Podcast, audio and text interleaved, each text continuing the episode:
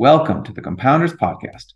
On this show, we explore the topic of compounding from various angles, including through interviews with public and private company executives, investors who focus on compounders, and newer investment firms that are building a business they hope will become more valuable over time. All opinions expressed by your hosts and the podcast guests are solely their own opinions and do not reflect the opinion of SNN or its affiliates. This podcast is for informational purposes only. It is not investment advice and should not be relied upon for any investment decisions. We are not recommending the purchase or sale of any securities. The host and guests may be beneficial owners of the securities discussed. You should not assume that the securities discussed are or will be profitable. My guest on the show today is Joseph Shaposhnik, the portfolio manager of the TCW New Americas Premier Equities Fund. Joseph began managing the fund in 2015 and since then has assembled a concentrated portfolio of mostly US mid to large cap stocks. Morningstar currently has a four star rating on the fund, which consists of a collection of high quality recurring revenue businesses. In this conversation, we covered why predictability of cash flows is so important to Joseph, the rationale for having a heavy weighting in Constellation software, what he has learned about assessing management through his relationship with successful CEOs, why all recurring revenue businesses are not created equally, and why a company like Meta doesn't make the cut to be in his portfolio. And without any further ado, here's my conversation with TCW's Joseph Shaposhnik. One concept that you and I have discussed at length is how high a value you place on predictability of cash flows. You even use the word certainty in your presentations. Can you talk about the experiences that have led you to put so much emphasis on that? You know, we're all uh, a product of our life experience and i think my life experience began uh, with my parents and they immigrated to the united states from the former soviet union. And life back there was uh, incredibly unpredictable. And you know even their transition to the united states they came here without anything. Uh, not only did they come here with nothing the luggage that they had on their trip to the united states uh, went missing, so they came here with kind of less than nothing. And I think that uh, starting off as a first generation uh, American, uh, we sought stability and predictability. I think that was probably always in the in the back of my mind, at least starting out. Um, but uh, you know, my professional experience began at Fidelity, and at Fidelity, I was given responsibility for uh, the semiconductor industry uh, right out of college. And as you may know, predicting semiconductor businesses uh, is is certainly a challenging endeavor. They tend to have, uh, or at least back then in 2005, very few customers, uh, very cyclical, sometimes generating positive cash flow and earnings, sometimes not. And you know, I'll never forget an experience where we had a CFO of a public company in the semiconductor industry that I that I covered back then come in talk about how great business was and uh, you know how uh, the company's plans were were progressing very well. And then three or four days later the company reported earnings and the stock was down 50% 50% in the course of a couple of days. And management had just talked about how great everything was going but uh, in that in that uh, business, they had three customers, and one of their customers was walking away um, in a year or so. And uh, you know, it was, uh, one of those experiences covering the semiconductor industry, going through that blast furnace of of watching those businesses go through their their ups and downs. It, it shapes you. Um, and then when I joined uh, TCW, I responsibility, uh, research responsibility for the industrial and chemical industry.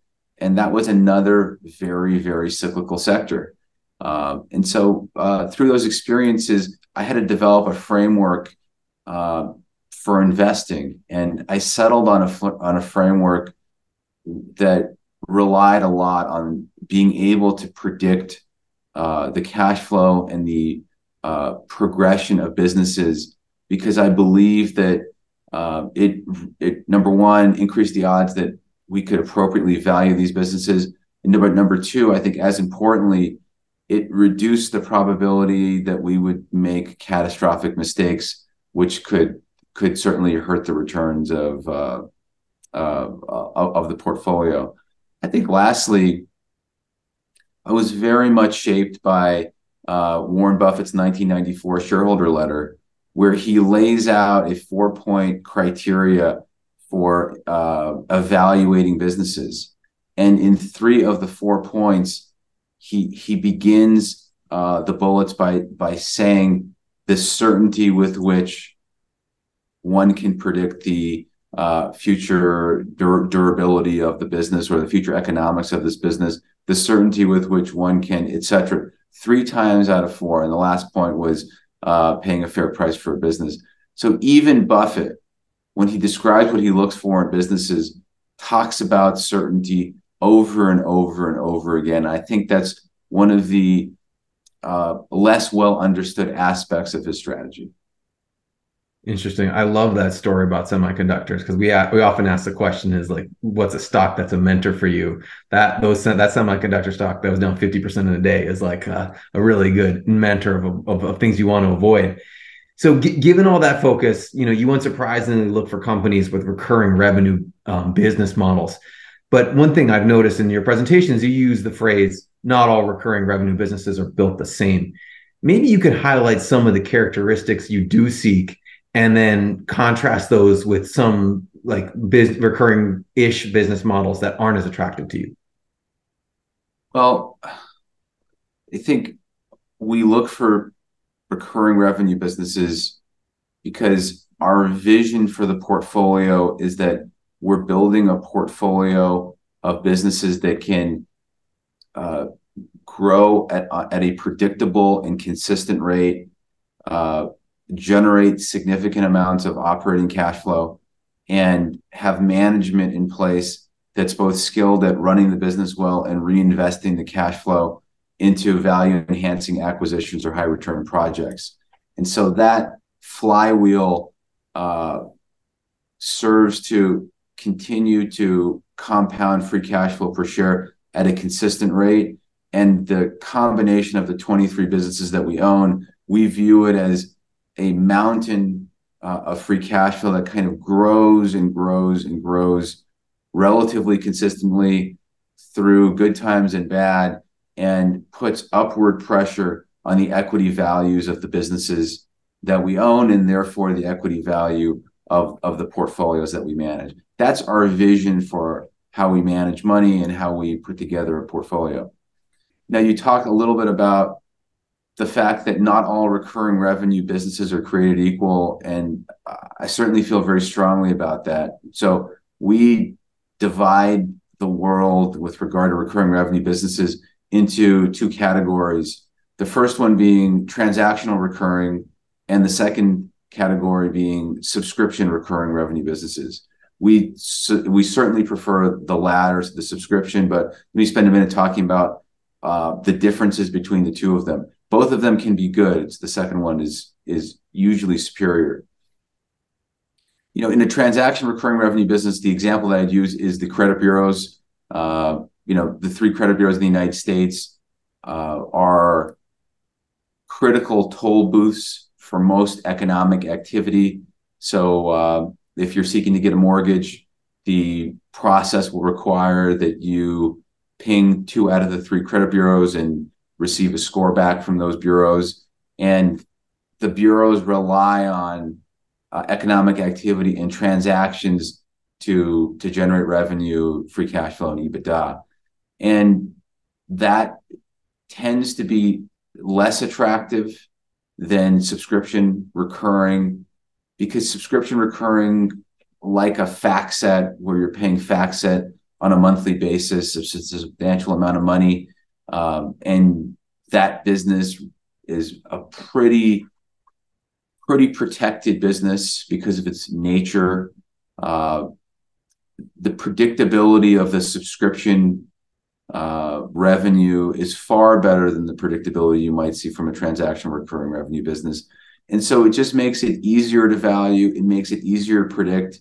And more than anything, it makes it easier for the management teams of these businesses to manage their businesses more efficiently uh, and in a way to where they can optimize their spend, they can optimize their capex, and they can do so in a way to where their investments are more likely to generate higher returns because they have better visibility into the future of their business than if they were in a transactional business where they aren't quite sure when the revenue will come in. They they aren't quite sure how they should budget their costs, and because of that uh, unsurety uh, or unpredictability or unpredictability, it makes it harder to manage those businesses, and it makes it somewhat more likely that the management teams will make decisions that don't quite pay off uh, as well or or as well as they might expect.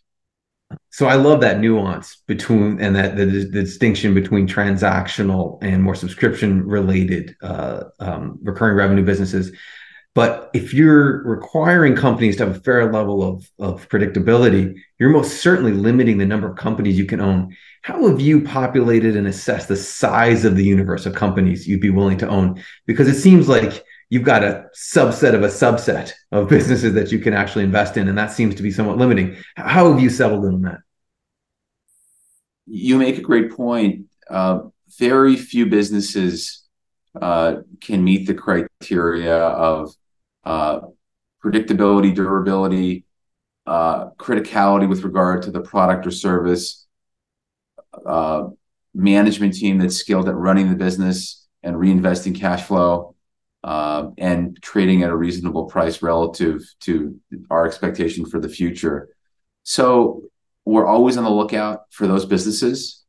Uh, some you find them in many different places, so we have to spend a lot of time looking surprisingly, we found them over the years looking at new issues. So we've come across a couple of new issues over the years that have been phenomenal businesses that came out in 2016 or 17 or 18 when uh, IPOs were being somewhat reasonably valued.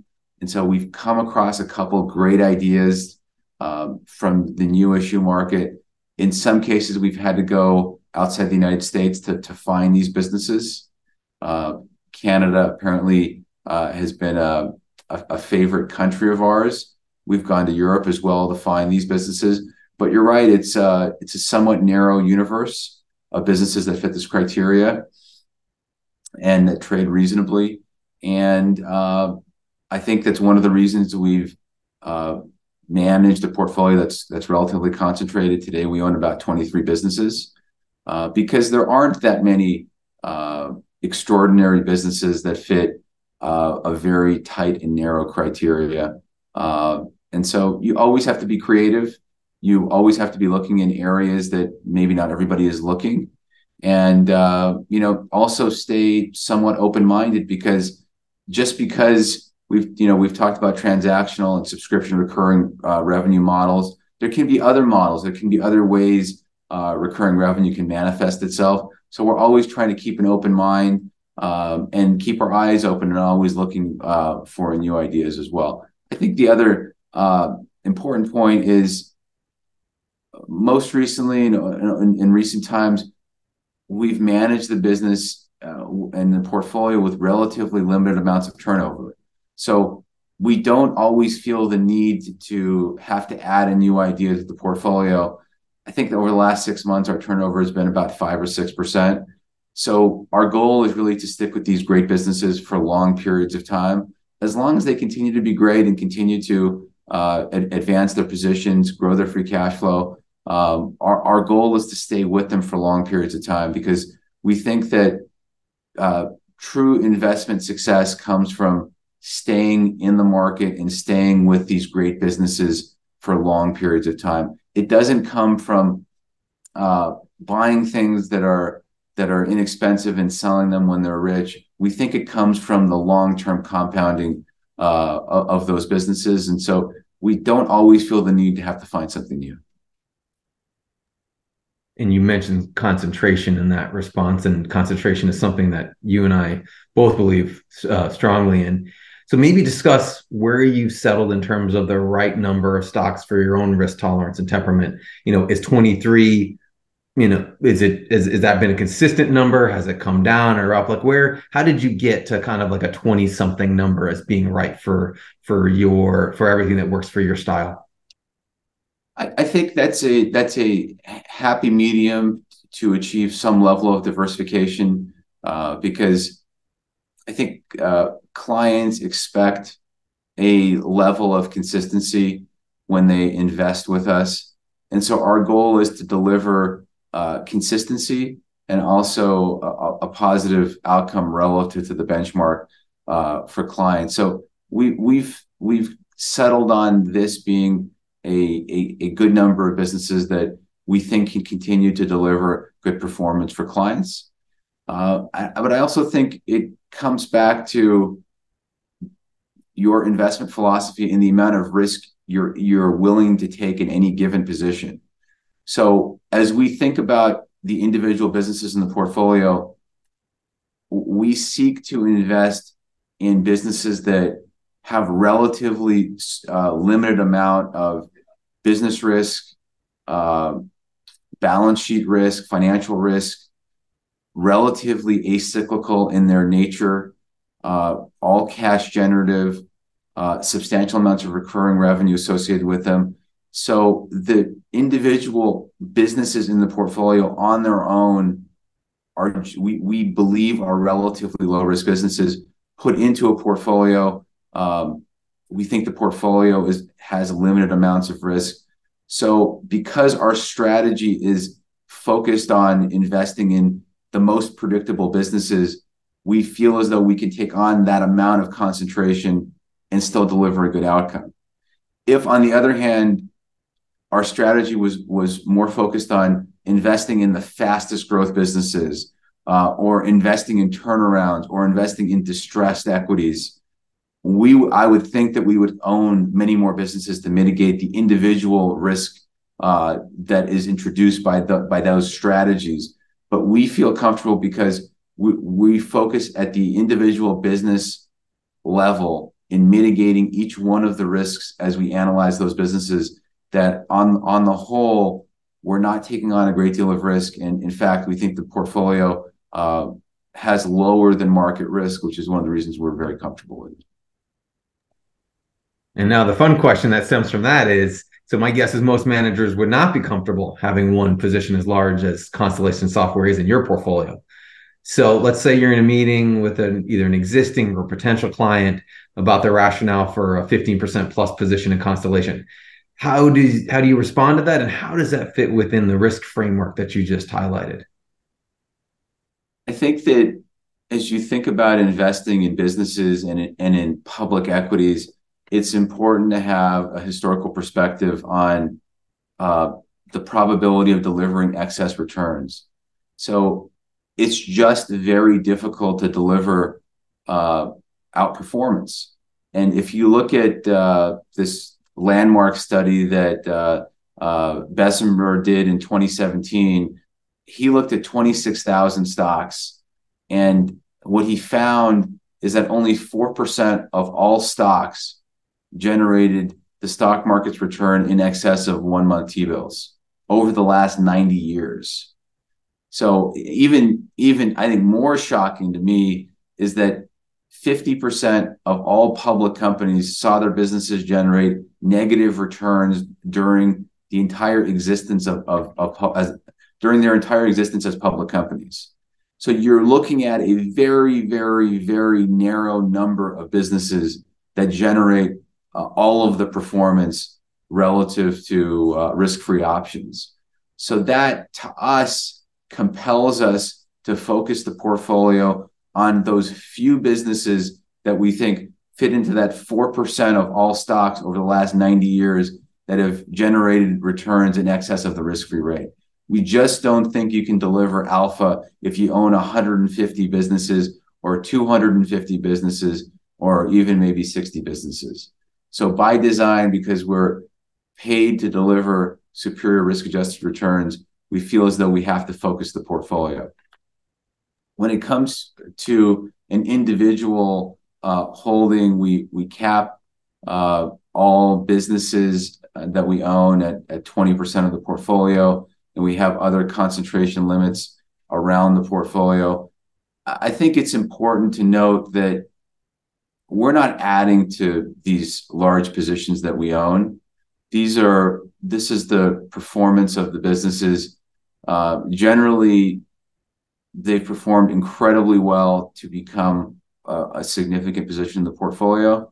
And uh, one of the reasons or one of the ways we structure the portfolio to manage risk is we're focused on making sure that our, our most durable businesses are represented at the top of the portfolio. We're not focused on making sure that the businesses we think that have. We're not focused on investing or positioning the portfolio with businesses at the top of the portfolio that are the fastest growth businesses, the businesses that we think have the most amount of upside, um, or the businesses that may even have the brightest futures.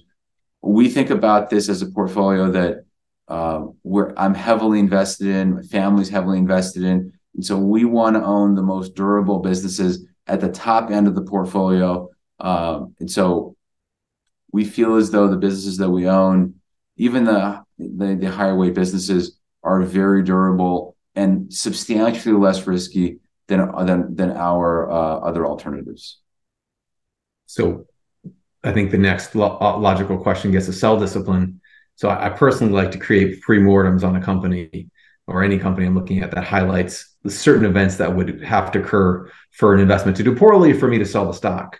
So valuation aside, what kind of things would have to have to happen for you to sell out of Constellation or or trim it down significantly? What are what kind of disconfirming information are you looking for when it comes to Constellation? I think with all of the businesses that we own, uh, we track them very carefully.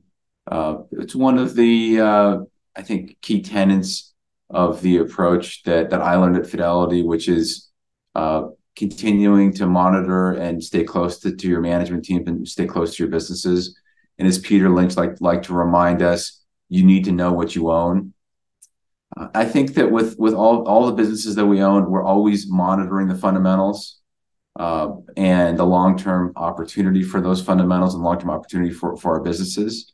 And I think that for the the big compounders that are focused on acquiring businesses with their excess free cash flow, the biggest question is: Can they continue to deploy the enormous amounts of free cash flow, the gusher of free cash flow, uh, that they generate, and increasing every single year to acquisitions that generate uh, accretive returns to the business and accretive returns for the shareholders? So it's a constant monitoring of where the capital allocation is going, where the cash flow is being invested, and is that cash flow being invested in projects or businesses that is likely to generate high returns uh, for investors over the long term? Fortunately for Constellation, the company has been able to continue to find uh, very attractive places to deploy excess free cash flow. And one of the, I think, incredible things about the business is that they continue, as they've gotten much, much bigger, to be able to scale up the acquisitions and do them successfully, generate very high returns, and to be able to decentralize the decision-making associated with capital allocation uh, farther and farther down the organization, which has allowed the number and the volume and the size of the deals to increase as the years have have gone by. So we continue to be uh, amazed by the culture of the company and hold management in just the the highest the highest of regard. Getting to the wanting to be invested in the 4% of stocks that lead to all the outperformance, right? I think there's a chance, you know, there's a there's a counterfactual where you could have completely missed Constellation at at some point. And so, you know, getting to that, you you once showed me an interesting chart that there were, or it made an interesting comparison between the free cash flow growth of Constellation and the appreciation of the stock price. So I think a lot of people may have thought they had missed Constellation after the incredible returns the company generated between 2010, 2016, when you guys first got into it. I'm interested in what you saw that was different and that what allowed you to invest despite, you know, kind of whatever, missing a multi-bagger, or like a very impressive stock for a number of years before. It's uh, it's it's really quite a lesson. The stock IPO'd uh, at $17 a share, and uh, we made our first purchase uh, six years later at $600 a share. and uh, it's quite a lesson. And I think the lesson is that we always have to be focused on the future and much less focused on the past in terms of uh, when we're valuing businesses. We have to look at where the business is going. I think the the uh, funny story about Constellation is uh, we attended the annual meeting, and Mark Leonard, the CEO, at the annual meeting at around six hundred dollars a share, said he thought the stock was overvalued. And you don't hear that very often. We we attended the annual meeting the, the following year. Stock was roughly around that price, maybe at seven hundred at that time, and he expressed his belief that he thought the stock was overvalued at six or seven hundred dollars a share. So, if a CEO of a company tells you that their stock's overvalued, uh, that may be a reason to pay a lot of attention. But I think what what gave us great confidence was, yes, the stock had gone up 25 times or so in, in a relatively short period of time, but the business had performed unbelievably well. Uh, free cash flow had gone up at a commensurate rate, probably faster. Revenue had gone up 30 plus percent for quite a long period of time. Uh, returns on capital were above 50%. They were redeploying all their excess free cash flow. The business was scaling. And, uh, you know, when you have those types of opportunities, oh, and I, I should add, the stock was not very expensive. People were not giving them a lot of credit for capital allocation. They were just valuing the business uh, as it stood. Uh, and, you know, it wasn't a lot more expensive at the time. It may have been, it may have been priced uh, as a median business in the S&P 500.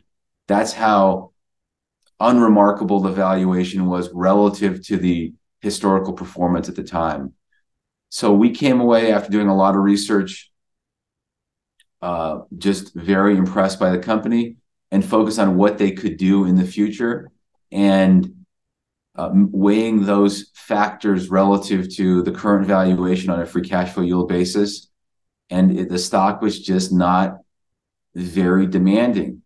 So, so from our perspective, the the lesson is that if the fundamentals are driving the stock performance and the valuation is relatively reasonable and the future continues to be very bright there's no reason to allow the past or the historical stock performance to keep you from owning a business that's going to continue to be great in the future. And as you're valuing anything in your portfolio, Constellation included, how are you typically doing that? Are you doing 10 year DCFs? Are you, you know, are you uh, estimating free cash flows over a shorter period of time? Are you using multiples? Are you kind of triangulating value? What is the what is your preferred means of of assessing intrinsic value for any investment? Good question. I just want to add on to uh, your last question with regard to the lessons from entering Constellation Software. I think the other way of summing up what should be learned from that experience is if a stock has doubled or even tripled, you have not missed it. That that means it's time to get to work because good things are happening at this company. It doesn't mean this stock is overvalued and we should go put this thing aside and, and wait for it to be cut in half. The likelihood is it's not going to get cut in half because the performance of the company is going to drive the stock price forward. So if a stock has doubled or even tripled, that's a reason to pay attention, not a reason to walk away. With regard to valuing businesses, we spend a lot of time on uh, we spend we spend time building DCFs and building models without a doubt. But at the end of the day, investing is about opportunity costs. And we spend a lot of our time assessing the opportunity cost uh, of the businesses in the portfolio, the businesses on our watch list, and assessing uh, the free cash flow yields and how much current cash flow we are getting or what we are paying for current cash flow relative to our expectation uh, of the rate at which future free cash flow will compound in the future. Some might ask the question, well, shouldn't you adjust for the riskiness of the businesses? Shouldn't you adjust for uh, uh, the the macroeconomic sensitivity of these companies? The answer is generally yes. But from our perspective, when we build a portfolio and build a watch list, our focus is on putting together a group of businesses that all have similar amounts of relatively lower risk attributes associated with them. So we don't have to constantly make the decision which one of these businesses is riskier than the other, which one of these businesses should be assigned a different discount rate. We'd like to put together a group of businesses that have similar amounts of risk. No group has the same levels of risk, but in that way, we can more easily compare all the businesses on a free cash yield basis relative to their expected growth rates and make an informed decision based on the facts. And you mentioned that opportunity cost framework. I'd love to understand that a little more. Are you comparing that against treasuries? Are you comparing it against like other things in the in in the universe? Like how does that how does how do you actually make decisions based on on opportunity cost? We stay fully invested, generally fully invested. Sometimes we use cash as uh, uh, after we've sold something, we may hold some cash for some period of time.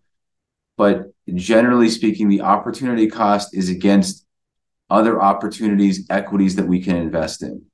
And so we are weighing the opportunity cost of adding a new idea to the portfolio relative to the existing ideas in the portfolio. And from our perspective, we keep a very high bar when it comes to adding something to the portfolio because from our perspective whatever you're adding to the portfolio must be much better than what you already have in the portfolio. It can't just be as good. It has to be much better because what you own in the portfolio you have the most insight into because you've lived with it. You've diligenced it for four or five years. And so if you're adding something new, if you're adding a new animal to the portfolio, some of these stocks are animals, is the way we, we look at them sometimes, uh, because they can make your life crazy.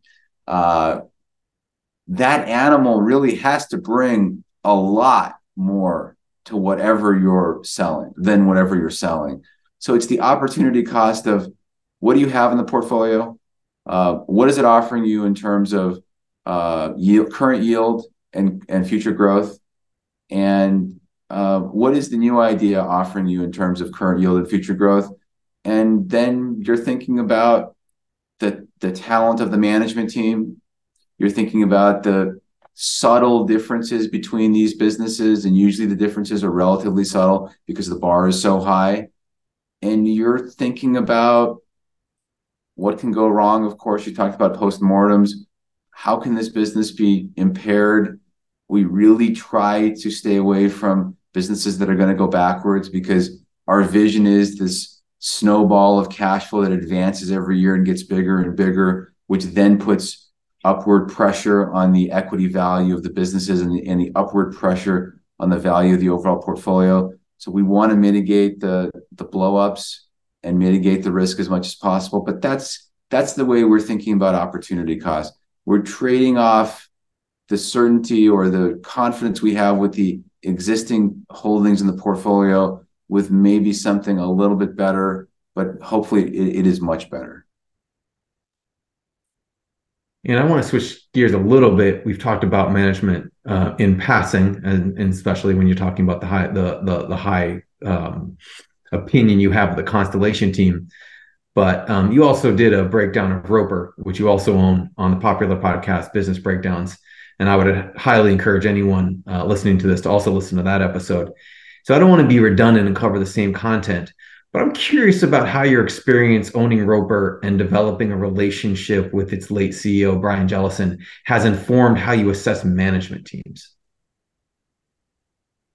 It, it was uh, it was uh, very very helpful to me. So just to give everybody uh, a little bit of background, Roper Technologies is now uh, uh, a holder, uh, manager, and acquirer of predominantly vertical market software businesses. They own uh, some medical businesses and, and a uh, water meter business as well. Uh, business has been around for over 100 years, around for a long, long period of time. And, uh, you know, Ben, you're referring to Brian Jellison, who became CEO uh, in the early 2000s. And uh, just for context, under his uh, under his management, the stock appreciated over those years about 25 times, beat the market, I think, by about 2x over his tenure. And he took a business that was a cyclical industrial business and turned it into one of the largest software companies in the United States that most people don't know about. I think that, you know, I learned a lot from spending time with Brian. Uh, I think one of those key learnings that I learned was uh, in turnarounds and in most investments, particularly in, in companies, the CEO makes a huge, huge difference. If you have one of the smartest CEOs running your business, it's a huge advantage. With Brian, Brian could envision where the world was going and he could envision where the opportunities were far ahead of his competitors. Just to give you an example, in 2003 or 2004 and 2005, when he had taken over and began to operate uh, this cyclical industrial company, he was rapidly moving the business to recurring revenue businesses by acquiring them. Initially, uh, I would call them uh, kind of uh, acyclical industrial businesses like the freight matching business and the water meter business that he bought, which are highly replacement driven companies or re- replacement driven business models. He could see that that was the way the world would go 20 years later. And then in, you know, before the Great Recession, he was already acquiring and uh, remixing his business into recurring revenue software businesses five or 10 years ahead of the best private equity firms that were focused on software. And now even the industrial businesses that are that the that even the industrial companies today that are all trying to acquire software businesses, he was 15 years ahead.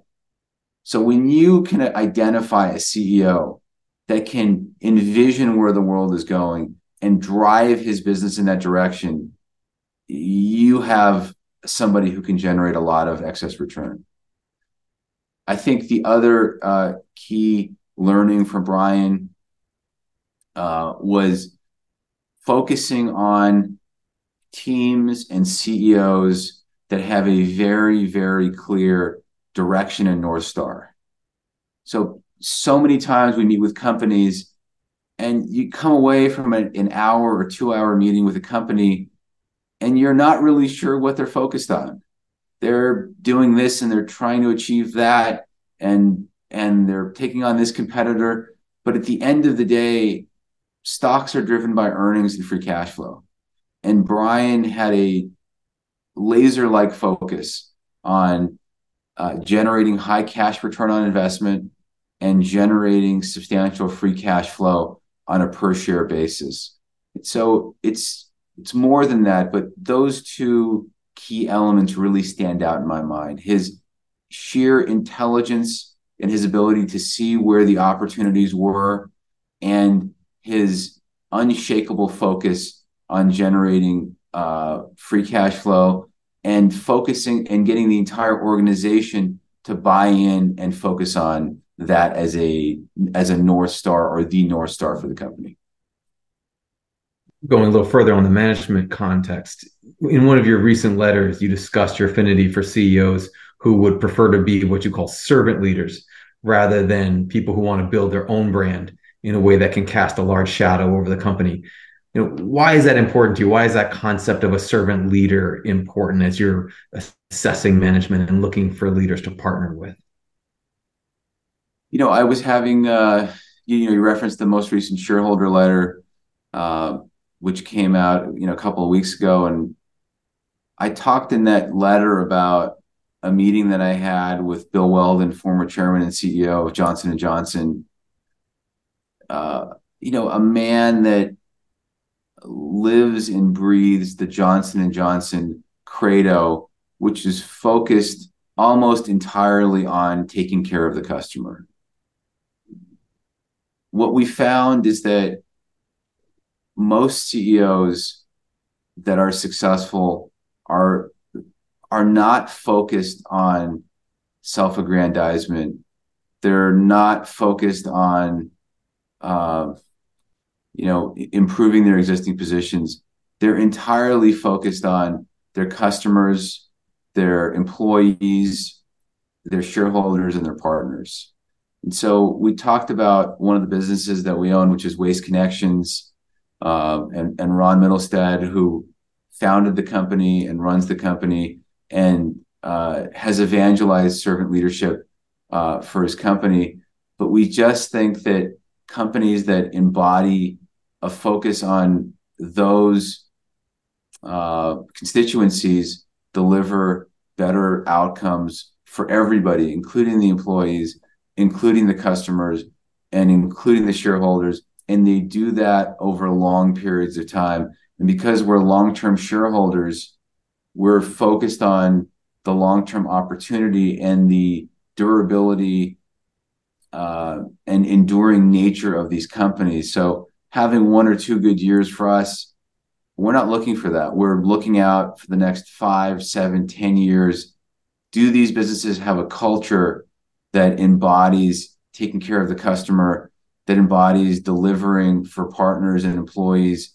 And as a result of that, the outcome for shareholders is typically very, very good. So we focus on that because we think it's a key differentiating factor as we assess the culture uh, of companies. And as I was looking through your presentation, one thing that struck out uh, stood out to me was that one of the three questions you ask about every company is will management distribute the rewards of the business to the shareholders? And I was trying to figure out what that means. Is that buybacks? Is that dividends? Is that you know what what does that mean to you in terms of like what what what portion of the cash flows should come back to shareholders versus being reinvested in the business? What it means to us is that what happens at the business level occurs on a per share basis. So we want to make sure that the management team views us as partners, even though they may not know us, but they view shareholders as partners. And the fact that the business delivers a good outcome from a revenue, cash flow, uh, or operating income perspective is flows through to shareholders on a per share perspective. And so sometimes you could have a situation where management is acquiring businesses, is uh, engaging in certain transactions that might enhance uh, optically the income statement, but not create value for shareholders on a per share basis, and oftentimes dilutes value to shareholders on a per share basis. And so we see that often. And so we're always focused on making sure that as shareholders, our shareholders will are, are aligned with the management team on that key element. One of the ways we in, try to ensure that there's good alignment is we look at uh, we look at management incentives, and we want to make sure that management incentives are aligned with uh, what we think will drive value over over time. So just to give you an, just to give you an example, you can compare two businesses. Uh, uh, the first business, company A, pays its top executives. Uh, their pay is tied to revenue growth, EBITDA, and free cash flow per share growth. And so that's a very balanced perspective. And their long term returns or their long term compensation is tied to some of those other elements, but also return on invested capital. And so now you have this natural linkage of, on the short term side, free cash flow per share, uh, which is incredibly important. We think the most important driver of stock prices. and returns.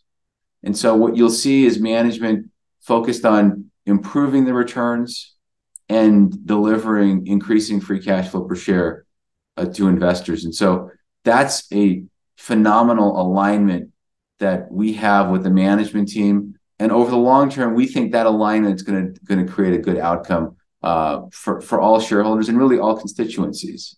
You can look at a more common uh, management incentive program where you might have uh, revenue growth, uh, earnings or net income, and EBITDA as the short term uh, incentive drivers, and some mix of that in the long term plan, and some mix of TSR in the long term plan as well. Well, you know, management, and we've seen this, can acquire a good deal of revenue, they can acquire a good deal of EBITDA, and they can dilute the shareholders and optically generate higher EBITDA, higher net income, higher revenue. But at the end of the day, because the returns on the deals are lower than shareholders would accept and dilutive to the value of the business, the outcome for shareholders on a per share basis is actually worse. And so we spend a lot of time making sure that our view of what will generate value is consistent with the way management both acts, believes, and, and is incentivized. And when I think about the universe that you're looking at, recurring revenue businesses, you know, high free cash flow growth and high, you know, nice returns on invested capital.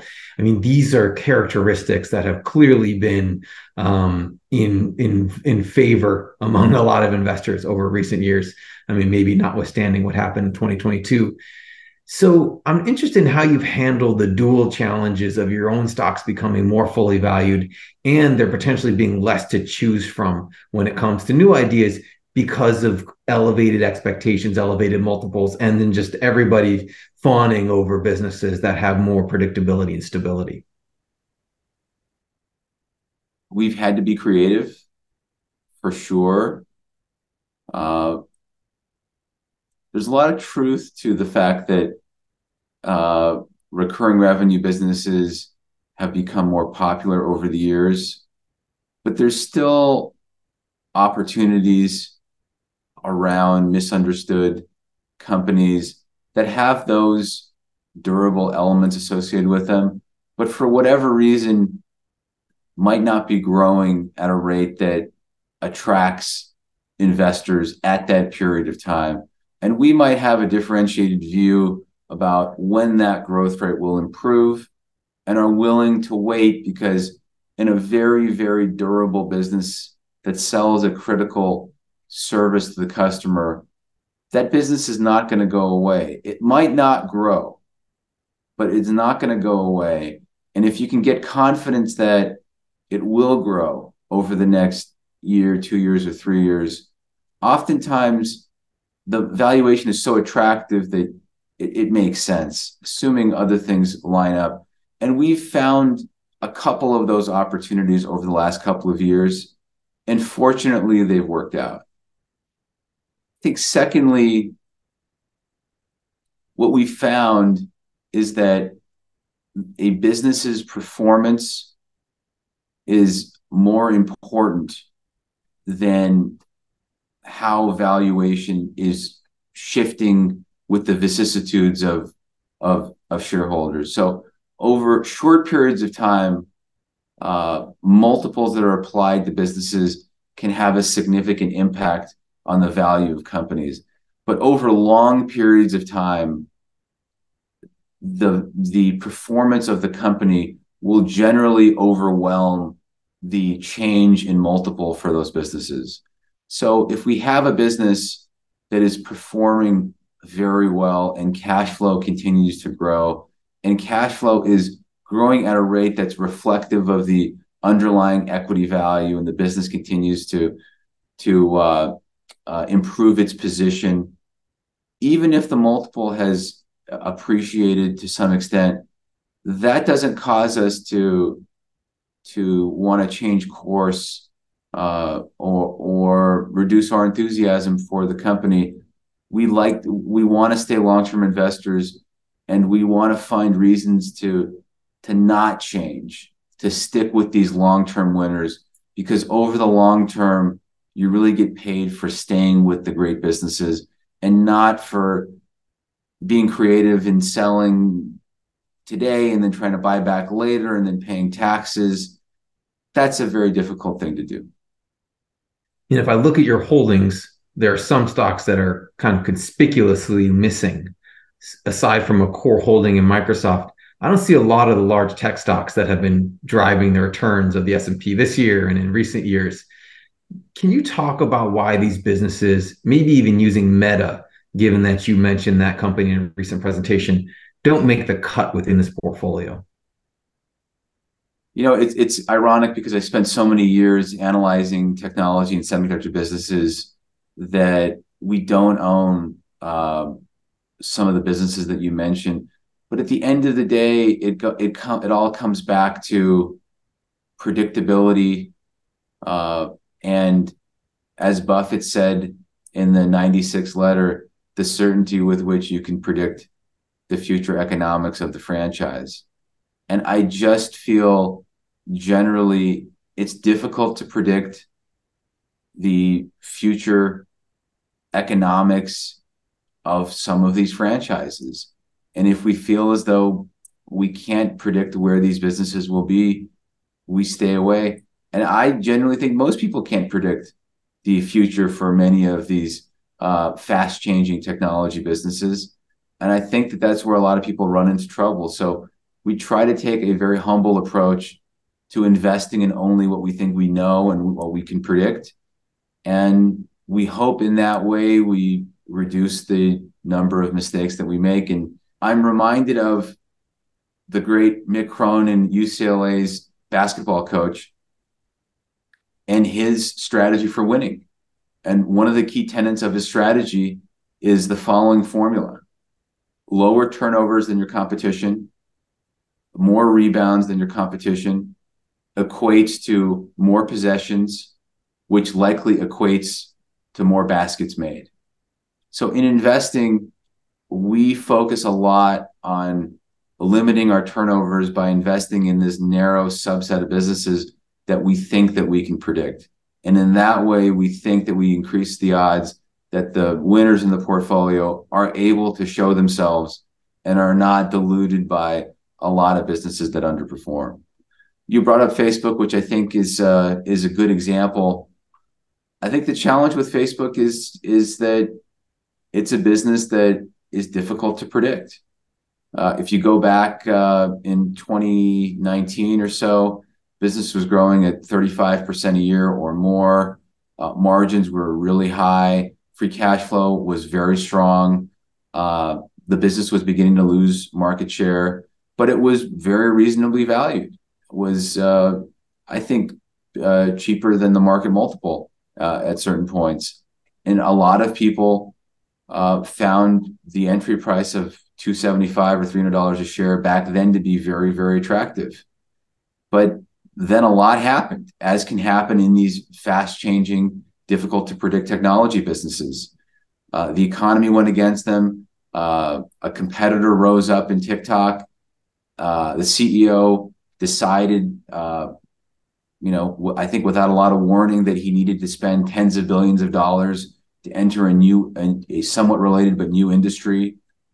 And free cash flow estimates for the company in 2023, uh, back a couple of years ago, went from $60 billion to 10. And of course, the stock went from 300 to $100 a share. It's since come back a lot as management has changed strategy. But God, is it difficult to be in a business where all of those different elements can change uh, and go against you? I think it's extraordinarily difficult.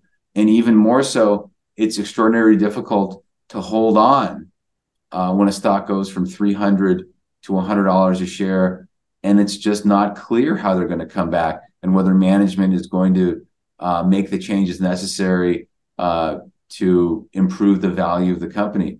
I think, thank God for Facebook invest- investors, some changes have been made and strategies have been altered, but it's a very, very difficult situation that the investor and the investment manager is put in to discern the future of that business. And so we try our best to be in situations where they're just, they may be boring, but at least they're predictably boring. So, you know, I'd also like to talk about you know the business of investment management and, and and portfolio management. And something that's a little different about you compared to some of our other guests is that you run a mutual fund as opposed to smas or hedge fund. Maybe talk a little bit about the differences in how you run a mutual fund versus an F- sma and the different considerations as you're as you're constructing a portfolio for for a mutual fund structure. I've always wanted to help everyday people and I gain a lot of satisfaction from helping everyday people through through our work uh, on the mutual fund. And so I came from a heritage at Fidelity that was focused on helping everyday people. And it gives me a huge sense of purpose and uh, a huge amount of satisfaction that our work directly benefits not these nameless name nameless and faceless financial institutions but it really helps family friends people that we don't know uh, but people that really derive significant benefit uh, from our work. And so that's one of the reasons i've always focused on uh, the individual investor, focused on uh, providing them opportunities to invest with us uh, that are not exclusive to uh, financial institutions. Uh, and so, you know, hopefully we continue to deliver for those people because uh, I think they matter a great deal and it's more meaningful to them than it is uh, to other constituencies. With regard to hedge funds, I think that generally speaking, it's difficult for it's difficult for high fee high fee structure hedge funds to outperform the broad market, and our goal is to deliver more value than we extract by by a large margin. And so, fortunately, uh, since we started in 2016, we've outperformed the the broad market by about three and a half percentage points a year uh, on a relatively consistent basis. And our fee is, uh, you know, a fraction of what we've been able to deliver to the to the end clients. And uh, I feel good about the fact that we're delivering more value, a, a lot more value than we're extracting. And I think that that's the that's if there's one secret that I've learned from everything I've read about business is deliver more than what you receive and you'll have a a business that can grow and and and endure for long periods of time and that's really what we're focused on uh, on creating here. So you've had any number of people who have served as mentors and you've had you know stocks that have served as mentors for you. Um, and when you when you were at fidelity you had the opportunity to learn from some legendary investors one of which was will danoff what have you learned from Will that influences the way that you invest today? Will is very focused on investing in best of breed companies. He's not particularly focused on uh, value stocks, turnarounds, uh, those types of situations. And I think that Will's quality lens and focus on best of breed businesses is something that's always stayed with me. Not to lower your standards. Don't lower your standards to go into a situation where, well, the multiple is two points uh, lower than uh, the industry average or the best business. Don't lower your standards. Don't invest with the, the third player in a four player market We've seen that not work out many times, and most recently, it has not worked out in, in, in uh, some traditional industries. So I think that best of breed businesses is one of his uh, strongest lessons and uh, one of the strongest pillars to his process. Second, he like to say, I bet with billionaires. And to him, that meant investing with the smartest, best managers he could find. And those that had done it once, twice, or three times, even better. And so he's always focused on doubling down on great people. And that lesson has definitely stayed with me. We focus on investing with and partnering with the best CEOs we can find, whether it's Mark Leonard, who I think is the is the greatest capital allocator of the last 20 years, or Hock Tan, who used to be a manager at Pepsi uh, and now runs one of the largest semiconductor businesses in America with Broadcom, an unbelievable leader. There's no replicating what those people can do for businesses. And one of the great lessons from Will is to stay with those leaders, to have confidence in those leaders. And if the opportunities present themselves, to add to positions uh, when those businesses uh, are out of favor. Those are some really good lessons, and I think you know they clearly have seeped into your process, given the the the, the you know the discussion we've had. So we're going to close with a question that we're asking all of our guests, um, which is, you know, the markets markets have been volatile, markets up, markets down. There's, you know, I don't think anyone's looking at the world and saying, you know, US stocks are dirt cheap and and hated. So I'm interested in what you think is the most underappreciated um, aspect of the investment opportunity that you see in front of you. I think that the most underappreciated uh, aspect is optimism. Uh, what people don't talk about is over the last several months, we've come off a, a period of time of euphoric optimism. You had IPOs being launched, you had stocks that had no earnings and no prospects going up and becoming $50 billion market cap companies. You had a period of time that felt a lot like uh, when I began investing in 97 and 98, where the internet bubble just drove the entire stock market. And we've gone through a period of decline, and we've gone through a period where many, many, many businesses have gone down 80 or 90%. And we've gone through a period where there haven't been very many new issues. And so the signs of enthusiasm in the stock market, from our perspective, are, are not excessive at all. And so the opportunities in the stock market are perhaps not quite as easy to identify as they were five or seven years ago, but there still are numerous opportunities. This will still be a great economy in the United States, and this will still be a great opportunity to invest uh, in great businesses run by by great leaders. So there's no reason to not be optimistic. I think there's a lot of reason to be optimistic, uh, and there's a lot of opportunity, and we could not be more excited about the opportunity. I would say the other key thing to think about, that at least that we think about, is that there are so many investing or misconceptions around investing one of those misconceptions that we've touched on several times is that you can uh, buy any business that you think that you know. You know, there was a popular uh, popular books written many years ago uh, that uh, that espoused the philosophy of buy what you know.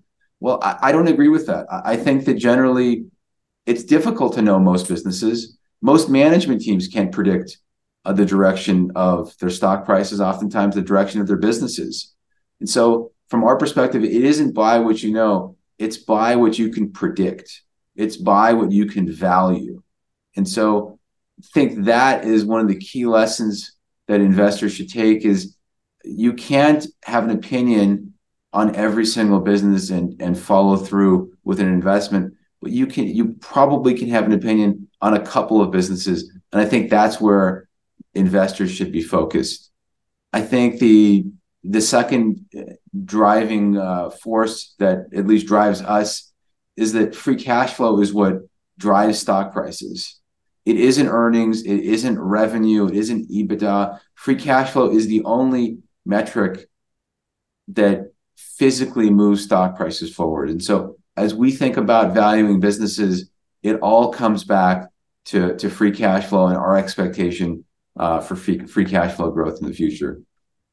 And I think the last lesson is, and we've talked about this earlier in our discussion, if a stock has doubled or even tripled, you haven't missed it.